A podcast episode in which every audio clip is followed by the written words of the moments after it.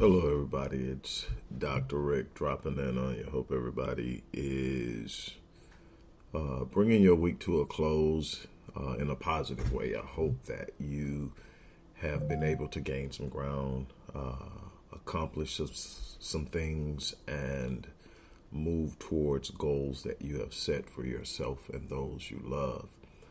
Uh, remember what I always say, even if that is not the case, even if for some reason there is a lot going on, things aren't the way you would like them to be, uh, you're pressed, your back is against the wall, if you're still breathing, you're still in the fight. Uh, with that being said, man, I'm going to move right into this. Uh, what I'm about to do is talk to you about something that I have talked about uh, for some time. Uh, like I said, the things that I talk about, whether it's about Uh, uh, African-American, adolescent, young adult male violence, whether it's about intimate partner homicide, whether it's about depression and mental health, whether it's about mass incarceration, and I can go on down the line, the racial wealth gap and all of that. If you look back over time, you'll see that I've been talking about it. I've been writing about it. I've been lecturing about it. This isn't something new. I'm not riding some trend rave. I'm pushed by passion and purpose. Uh, and, I, and I've been doing this for years. My adult life and a part of my teenage life has been given to being an instrument of information, knowledge, and solutions to the enigmatic issues that plague the black community. Um, whether I'm well received, rejected, um, assaulted, or whatever, uh, I've been consistent. And And that's the one thing that can be said. You can say what you want to about me, but I haven't wavered. I've been consistent. My passion is true. My love for my people is proven. And I will continue to do this. And one of the things out of all the things that I mentioned that I've been talking about uh, for as long as most of you have ever seen me is the agenda on deck to feminize the black male image and to taint uh, black masculinity. And I've talked about it. I've written about it. I've given you the insight on it. Uh, I'm not one to move on feelings. I'm one to measure and to observe and to counter based on what I observe. My life has been a series of adjustments for me, for my family, for my people, and I consistently press that. What I'm about to show you is an image of Lil Nas X, Nas X or whatever his name is now, uh, ar- uh, arriving at the uh, Met Gala, the annual big fashion gala in, in uh, New York City, uh, by invitation only. Uh, the who's who's of the who's who's get to go, and uh, the way he showed up uh, became a thing. And my thing is, this isn't about his homosexuality. Uh, those who have followed me for any time know how I feel about uh, the impact of homosexuality on the black population, but I also know that I love my brothers and sisters regardless of their sexual orientation. Um, and so this isn't about that with me. Uh, it isn't so much about him as it is the caption on this uh, picture. And I'm going to talk to you about that as soon as we take a quick look at it. It's in the uh, thumbnail, but I want to show it to you during the video so you can actually see it. Uh, so here, take a look at it.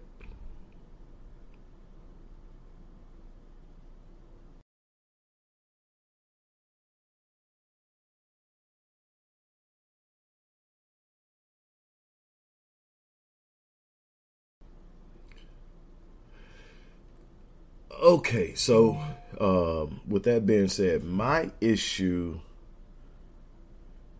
uh, isn't, like I said, with his homosexuality, because I can respect a person in their homosexual situation when they are behaving in their homosexuality the way I behave in my heterosexuality. I'm not walking around saying, man, I need a woman, I need a woman, I need a woman, uh, I'm heterosexual, I'm here. I am who I am. I'm living my life. I'm being me and who I am and in my truth. And what I am and how I move will ultimately be observed and people will understand. I don't have to scream it. I don't have to yell it. I don't have to put it on the poster board. I'm living my life, and what I do in my bedroom is just a part of that life in entirety. Uh, my problem with this picture isn't that, because what's going to happen is, and we've been trained to defend assaults on uh, us from a number of different directions, and this assault on black manhood and on on black masculinity, the the attempt to feminize black manhood, it's constantly praised by blacks because we've been trained, well, that is artistic expression. It, it absolutely is artistic expression, except for when you sit up and say, gentlemen, take note on how you... So in other words, he has now become the representation of black manhood. This isn't the first time he's been used for that. He's been used for that consistently since he came out.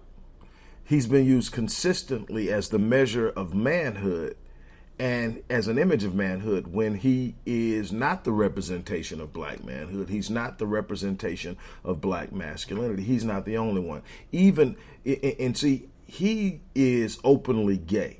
So there's a difference. Now, that this would not even have drawn my attention if the the caption on that picture said, now, Queens, this is how you show up at the Met Gala.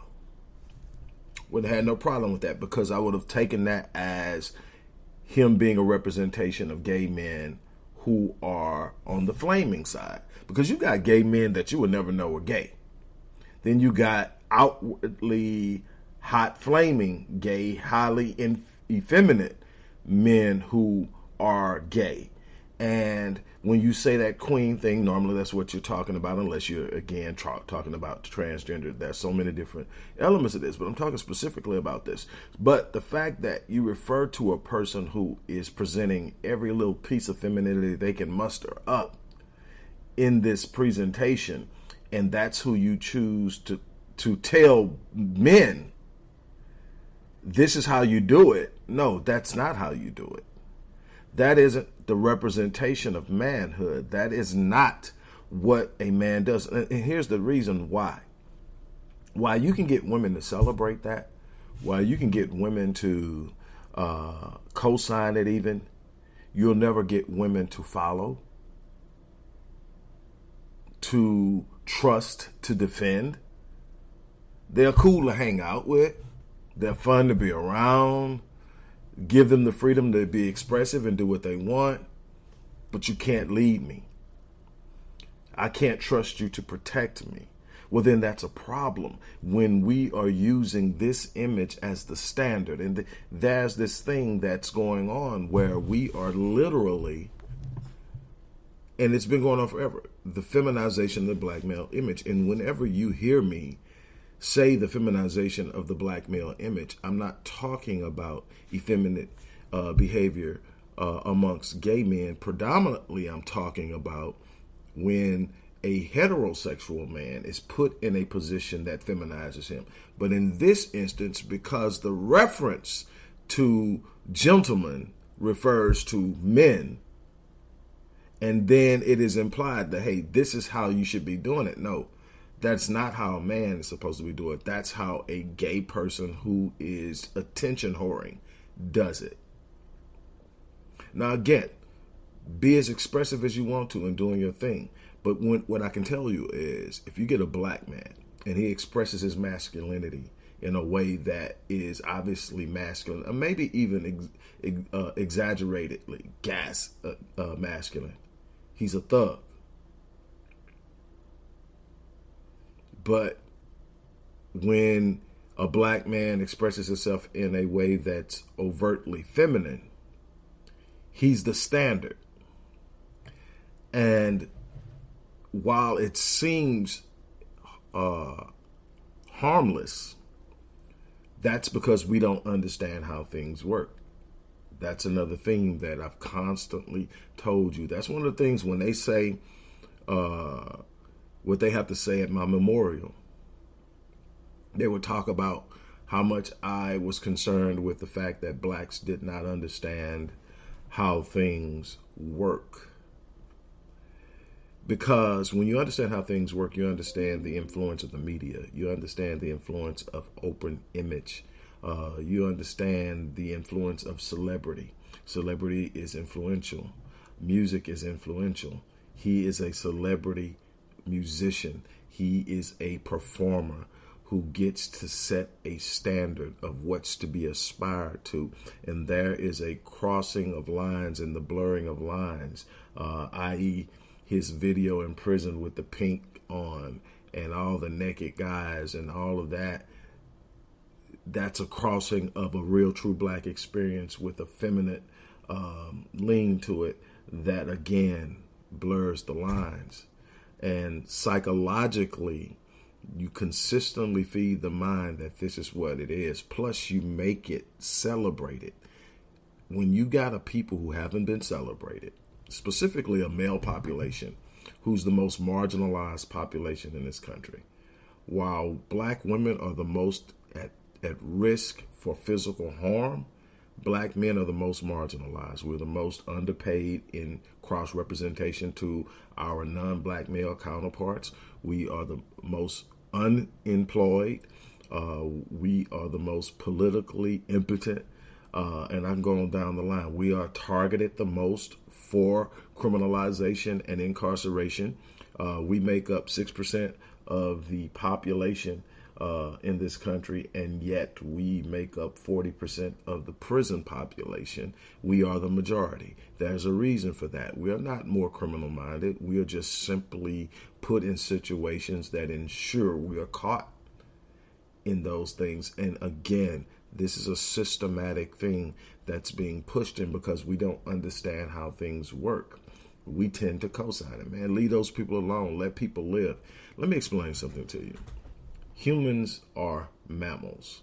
Mammals, by definition, are social creatures. If you look and you observe all mammals, they operate in a social environment. They operate under a social code, whether you're talking lions, whether you're talking seals, whether you're talking elephants. They all operate in a social environment where they work together, and there's a code of behavior that they're held to. And in many species, the violation of that code is punishable by death, because the adherence to that code is the survival of the species. Yet we're in a situation where the code has been subverted by subconscious uh, stimuli that is suggestive that what is natural is not natural and what is unnatural is, and that we should aspire to it. But when you take a marginalized group of people and you say, well, this will get you celebrated, you tend to sit up and say, leave that alone.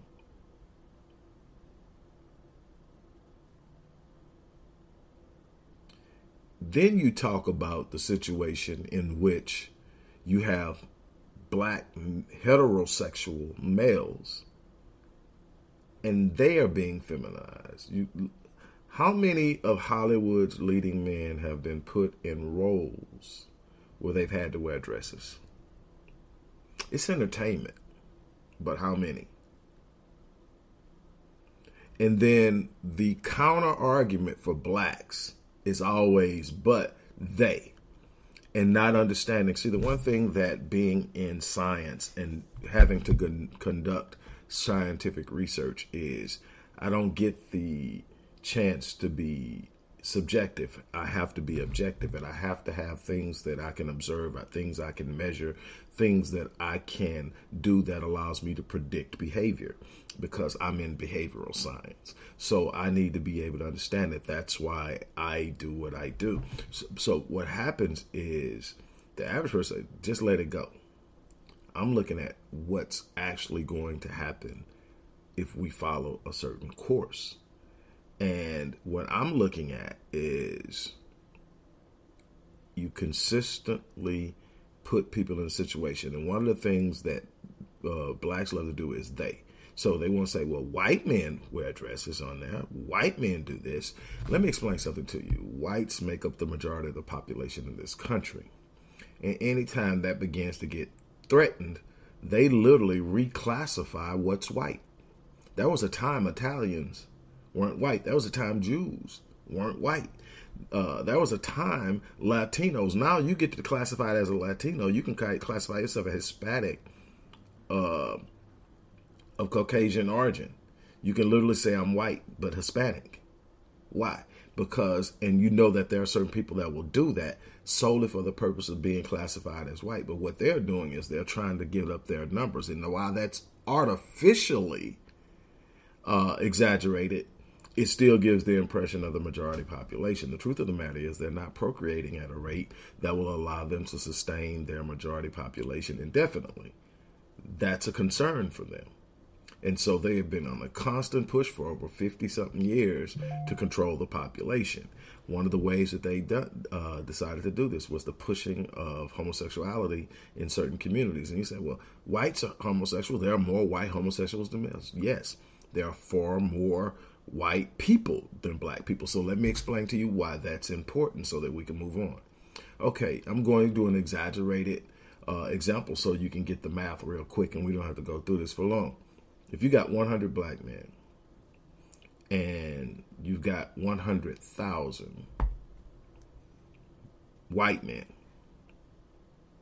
and one thousand white men are gay and fifty black men are gay, who's going to be more impacted? What race is going to be more impacted by the homosexual makeup of their male population? Blacks.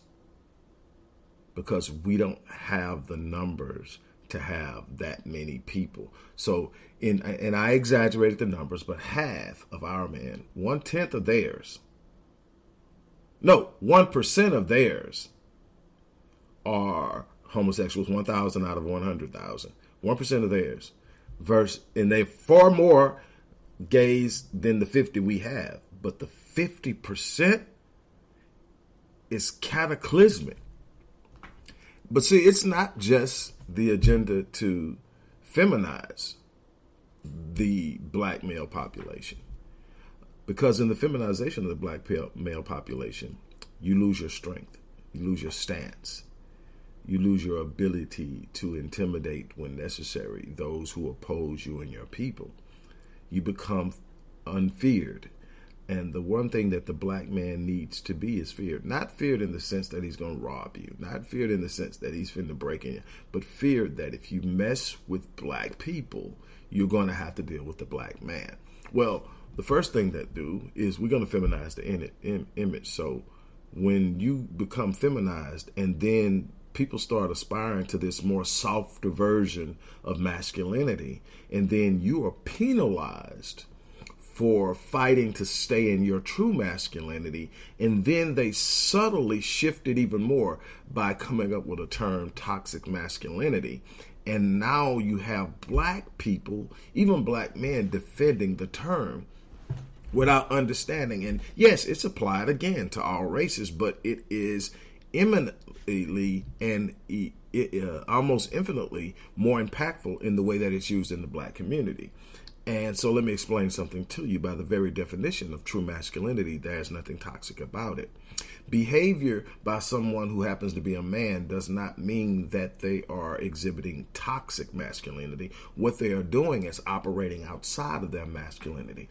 True masculinity protects. True masculinity provides. True masculinity leads. True masculinity takes responsibility and accountability. It's a natural order. Watch any species. When the uh, male species is operating, they're operating in provision, protection, uh, leadership, covering, and all of these things. It's, it doesn't matter. Just because we have a higher intellectual order doesn't change the natural order of species. So in essence, me being in my masculinity will never produce me harming someone for no reason. It will never produce me mishandling, mistreating, or not loving the people that I'm responsible for. That's not masculinity. That's toxic behavior, but it's not masculinity. Masculinity in its very nature protects. It is a positive force, absolutely necessary. Just because a man does it doesn't mean it's masculine. And so we have to be careful how it's done. Because what happens now is, because we haven't checked it, now because we've got toxic masculinity, which is uh, a misnomer, but we've got toxic masculinity. Guess what happens? Anytime a man, a black man does something we don't like, they're exhibiting toxic masculinity. Anytime a black man raises his voice, it's toxic. Anytime a black man says, you do that, I will fuck you up, he's toxic. No, he's telling you you're crossing the line. He's telling you he's ready to die to defend something. He's telling you that he was put here to do a certain thing and he's willing to die to do it. And you think it's something toxic about that. No, he's doing what he's supposed to do. But what's happening is we're softening the standard. We're softening what's expected. We're softening what's demanded. And so what happens is when you see a true man standing his thing and he's saying, look, I'll die for this shit, something wrong with it. But I agree with Doctor King. A man that does not have something for which he is willing to die is not fit to live. The thing is, getting young black males to find the true nature of their existing and the in the true meaning of their purpose, so they die for the right thing. It's not about dying. I've been willing to die for a long time. I, I, I grew up in the hood. I've been willing to die for a long time. I done went through some journeys and been through some things that I will not talk about. And the things I was willing to die for then, I thank God that I didn't die for, because now I have things of value that if I die for, I leave a legacy. I die with honor. And that's the thing that That, that that that we have really truly got to come to, is this understanding of what's being done.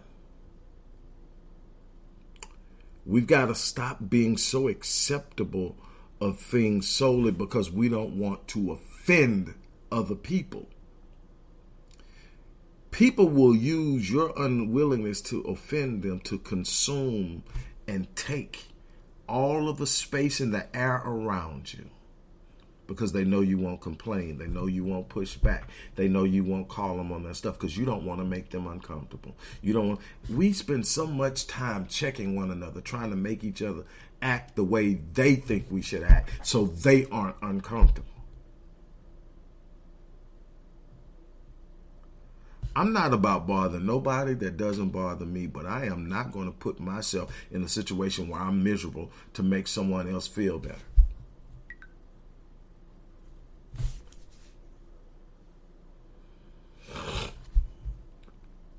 I am simply not going to do that.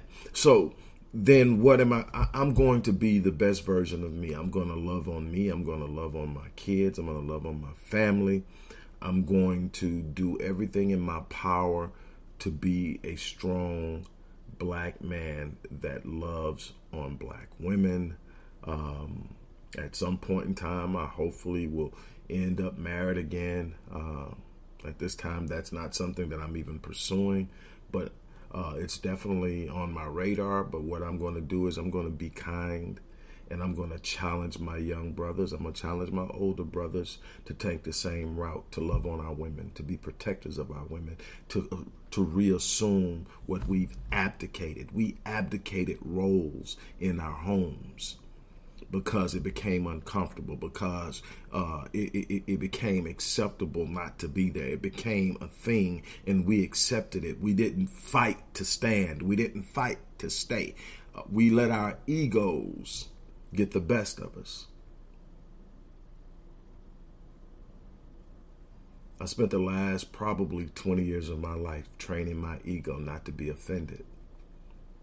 Even when I'm wronged, I won't let my ego. I, I, it doesn't mean that I'm not observing behavior and acting accordingly, but what it does mean is I'm not acting out of emotion, and I'm not acting out of a bruised ego. I'm going to do what's best. And so that's what I am encouraging black men to do. And my thing is, again, I'm not here to tell anybody who they are. Male, female, gay or straight, transgendered or anything else. I'm not here to tell you who to be. It's not my job. I'm here to give my opinion on what certain behavior does on a social level based off of my expertise. I'm here to talk about what we can expect by certain behaviors. I'm here to talk about what a certain number of people behaving a certain way will produce in our communities. Now it's up to us to take it and gain an understanding of it and do something with it. I'm not going to tell you what to be. And I'm going to love you as a black person no matter who you are. But I'm going to speak my truth. I'm going to stand on my square. I'm not going to be intimidated to move off of it. I'm not going to be shamed to move off of it.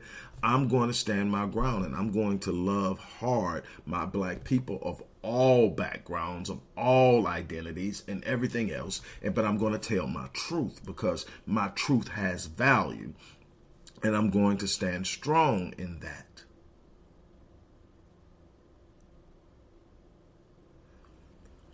And when I see a systematic attack on masculinity, especially black masculinity, I have to call it out, and I've called it out for years. I've come under con- uh, contact, I mean, attack behind it, because nobody wants to be called. My whole thing is, we need black men to be strong, bold, forceful, and if necessary, willing to die to protect that which is valuable within our community. Now, we need to develop an understanding of what's value, valuable, because we've lost that. We need to have an understanding of what we are responsible for. That's why I created the Black Men Lead Rite of Passage Initiative. Why? Because we need to have a clear understanding of what a black man is. See, everybody's defining who they are based on their own identity. So no true standard of manhood is being supported and elevated right now. Everybody is in this antinomianistic state of self-servitude and celebration, and nobody is looking at the bigger picture, but everybody else outside of our community, while they have all these different identities, know how to rally to the racial enclave and circle the wagons. The Asians do it, the Latinos do it, the Jews do it, uh, white Caucasians, the, in whatever backgrounds they come from, they do it. And yet here we are, lost in ourselves. That's that man business.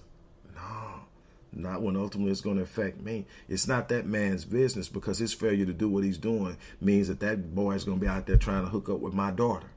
So no, it's not just his business. We need to understand that we are sitting around and we're interconnected, and we're interconnected in a way that if we're not careful, we're going to produce a race of people that are going to, I mean, a, a generation of our people who are going to literally implode upon one another.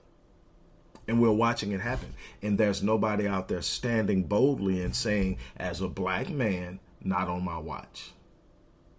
Oh, but I'm going to be one of those people, and I stand with some brothers who are going to do the same thing. But what we need is an is to call out that. Again, he shows up like that to the Met Gala, no problem.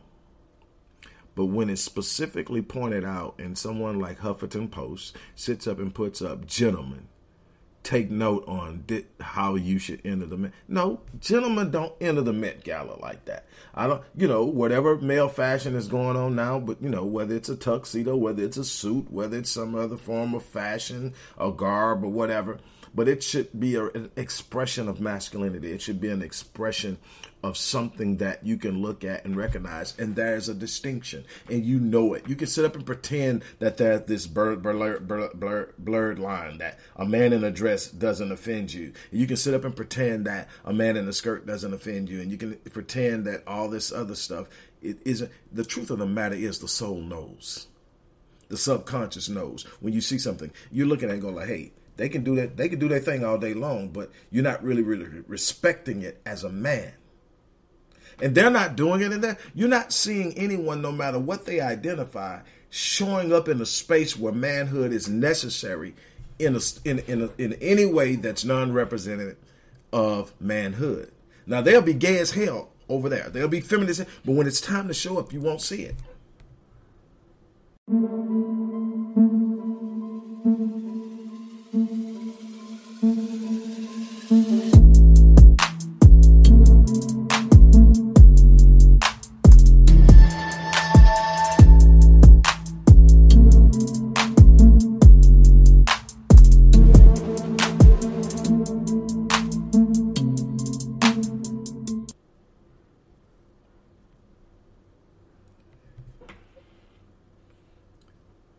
Because it's clearly understood by those who have studied this societal construct that it's cool to be that. And it'll get you laughs. It'll get you applause. It'll get you celebrated. It'll even make you rich. But it won't get you respect. Not as a man.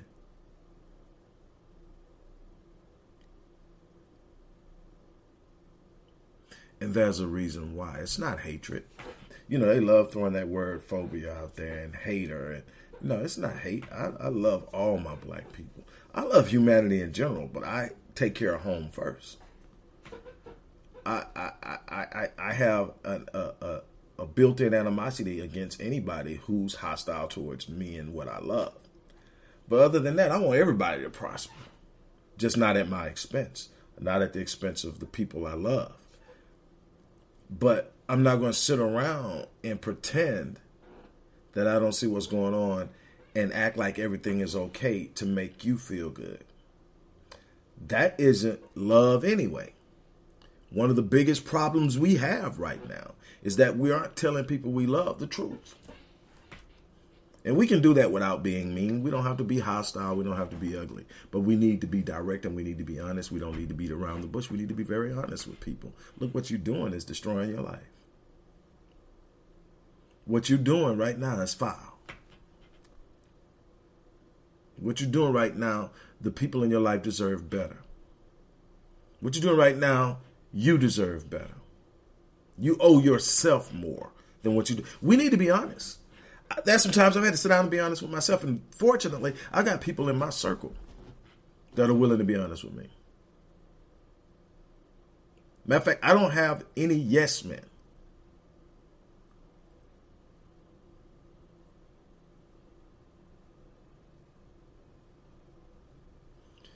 We love to surround ourselves around people who will co-sign our bullshit. And that's the problem. We love to be around people who are going to tell us, man, that's that's that's that's horrible. I can't believe it. Man, you, you can do that if you want to. And here's another problem. You got to be real careful. Uh, there are some people that call themselves your friend that will literally cheer you on and, and, and, and, and, and, and encourage you to press the accelerator when you're headed for that wall as a crash dummy. They won't pull your coattail. They won't say, you probably may want to rethink that. They'll cheer you on. Go on, girl. Go on, do it. Hey, dog, man, screw that. Do this, dog. All that, man. And the whole time, it's their misery that's wanting to see you miserable, too. And they realize that you can't see the blessing in your life because you're blinded by something in front of you, and they just compile compile it and make it worse and ex- exacerbate it. And the next thing you know, you're looking up and you're going, what the hell happened? And they're going, dog, why you do that? And you've got to be careful. You want somebody that's going to pull you aside and say, hey, look, I love you.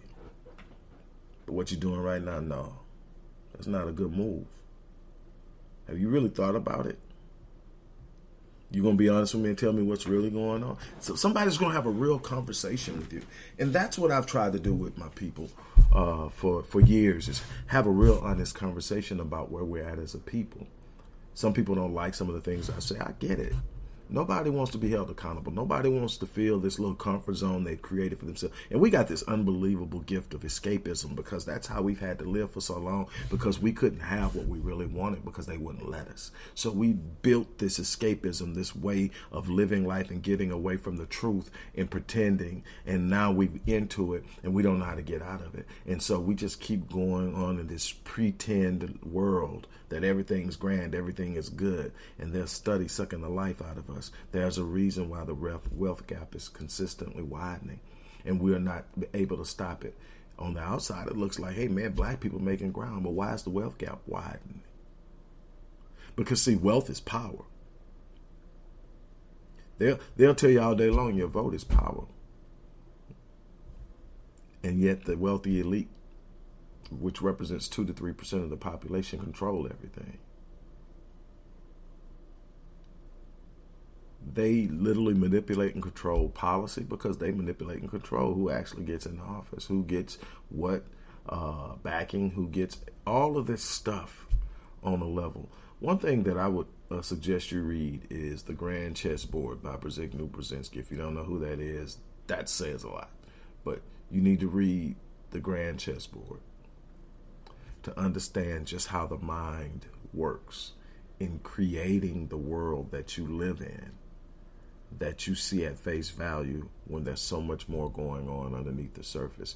You need to start to learn and understand social science. You need to understand how the subconscious is programmed by what it is engaged in. The more I feed your mind something, the more your mind will accept it. I don't care how you feel. There's a desensitization process. There is an inculcation process. There's a process of conditioning in which you'll go from saying, that was a point in time that you can't tell me. Look, just think about the things that are said on television right now. If you're old enough to remember, be a child in the seventies, tell me how much of the television content would have flew back then. Tell me how much of the sexual content on television would have flew in the seventies.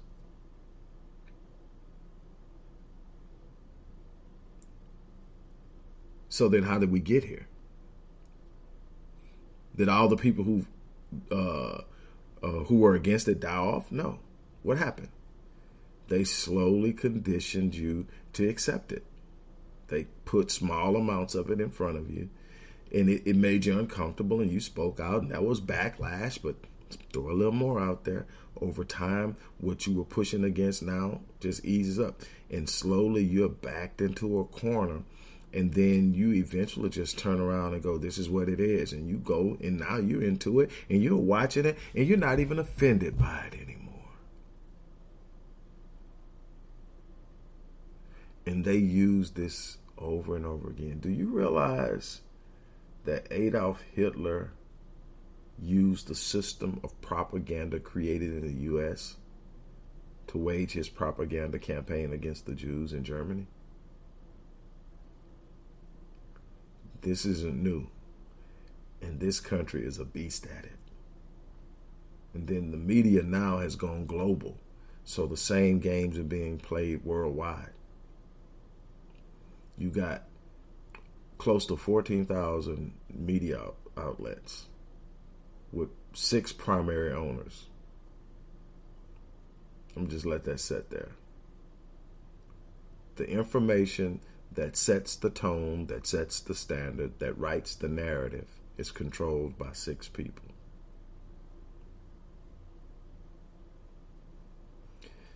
You know you've been had when you got the vast majority of the population, regardless of race, talking about we need to save our democracy. Every time I hear that, I just sit up and I just shake my head. I don't even get into the conversations anymore. We don't have a democracy. We never did. This is a republic. So that you understand, a democracy would be a place where everybody got to make every decision. Every every decision that governed the movement of the body of people in that in that organization, in that nation, in that city, that group would get to vote on it in whole. When you vote in people to vote as your representation, it's called a republic. And once they're in, they're not obligated to seek your approval on how they vote. And the way that the entire thing is set up, you really, truly need to start studying. You need to study politics. You need to study military science. You need to study um, uh, economic science. You need to study Uh, political, geopolitical uh, science, agricultural science, all the things that are a big part of our survival on a global level. And, and and you'll begin to understand just how out of it we are and how much of what we believe is being controlled by those who don't have our interest at heart. Again, uh, I love my people regardless of what they identify as, regardless of their background and upbringing, uh, regardless of their mistakes and situations, uh, but I'm going to speak the truth, and I'm going to call a spade a spade. There's a difference between artistic freedom and the use of artistic freedom to write a narrative which is now no longer freedom, because over time the narrative supersedes the freedoms of others. And if you don't understand that, you don't understand propaganda, and that's the problem. We have work to do. On that note, look, I'm going to get ready to get out of here, but I just had to drop in on that because I just thought it was real crazy. And if you notice, I've written a whole lot of articles. I've put it in books. Uh, this identity crisis, this feminization of the black male image, this introduction of toxicity, the black on black crime myth, so many other things that are being pushed as narratives that put us in situations that don't benefit us. And we literally celebrate it. Uh, there's a way of saying, man, do you, that's your thing, without uh, being compliant or complacent with the things that push that as the standard. Do your thing, but that's not the standard. That's not manhood. Well, a man can be anything. No, a man can't be anything. That's the lie. No. There are certain things that define a man. Anybody can be a male, but what defines manhood is specific. There's something that you graduate into from the beginning of your childhood through puberty, through adolescence, and through young adulthood and manhood that you need to be able to move in through and graduate into. And when you don't even have a clue of what it is, how can you become it? And yet they keep pushing the opposite. Why? Because if we can keep black men off their game, we can keep mishandling black people no matter how affluent we make black women. And here's the thing. The more successful we allow black women to become, the less tolerant of black men they become. It's a beautiful thing. Except for if you're black. Look, on that note, look, I'm going to get ready to get out of here. You guys have an unbelievable remainder of your uh, day. Uh, know that I love you. I love my people, and I will continue to fight and stand for my people. On that note, I'm out of here. You guys have a great day. Yeah. Yeah. They said I should give it up, like that just ain't good. Hello everybody, Doctor Rick Wallace here, dropping in with a little special announcement. For those who have followed me for any stretch of time, you know outside of the businesses that I run, like Myriad Business Solutions, the Visionetics Institute, Odyssey Media Group, I also do a great deal of work inside of the inner city communities uh, in Houston, Dallas, and other areas. Uh, I'm asking now, as we push a fundraiser, that you support what the Odyssey Project is doing in the inner cities, uh, especially with programs like Black Men Lead, which is a rite of passage uh, initiative, and Restoring Ghetto for, Ghetto's Forgotten Daughters, which is a program focused on helping young girls, but boys as well, suffering from childhood sexual abuse, Uh, rape, molestation, domestic abuse, uh, absentee fatherhood, and so many other things. Uh, the information will be in the box. Thank you.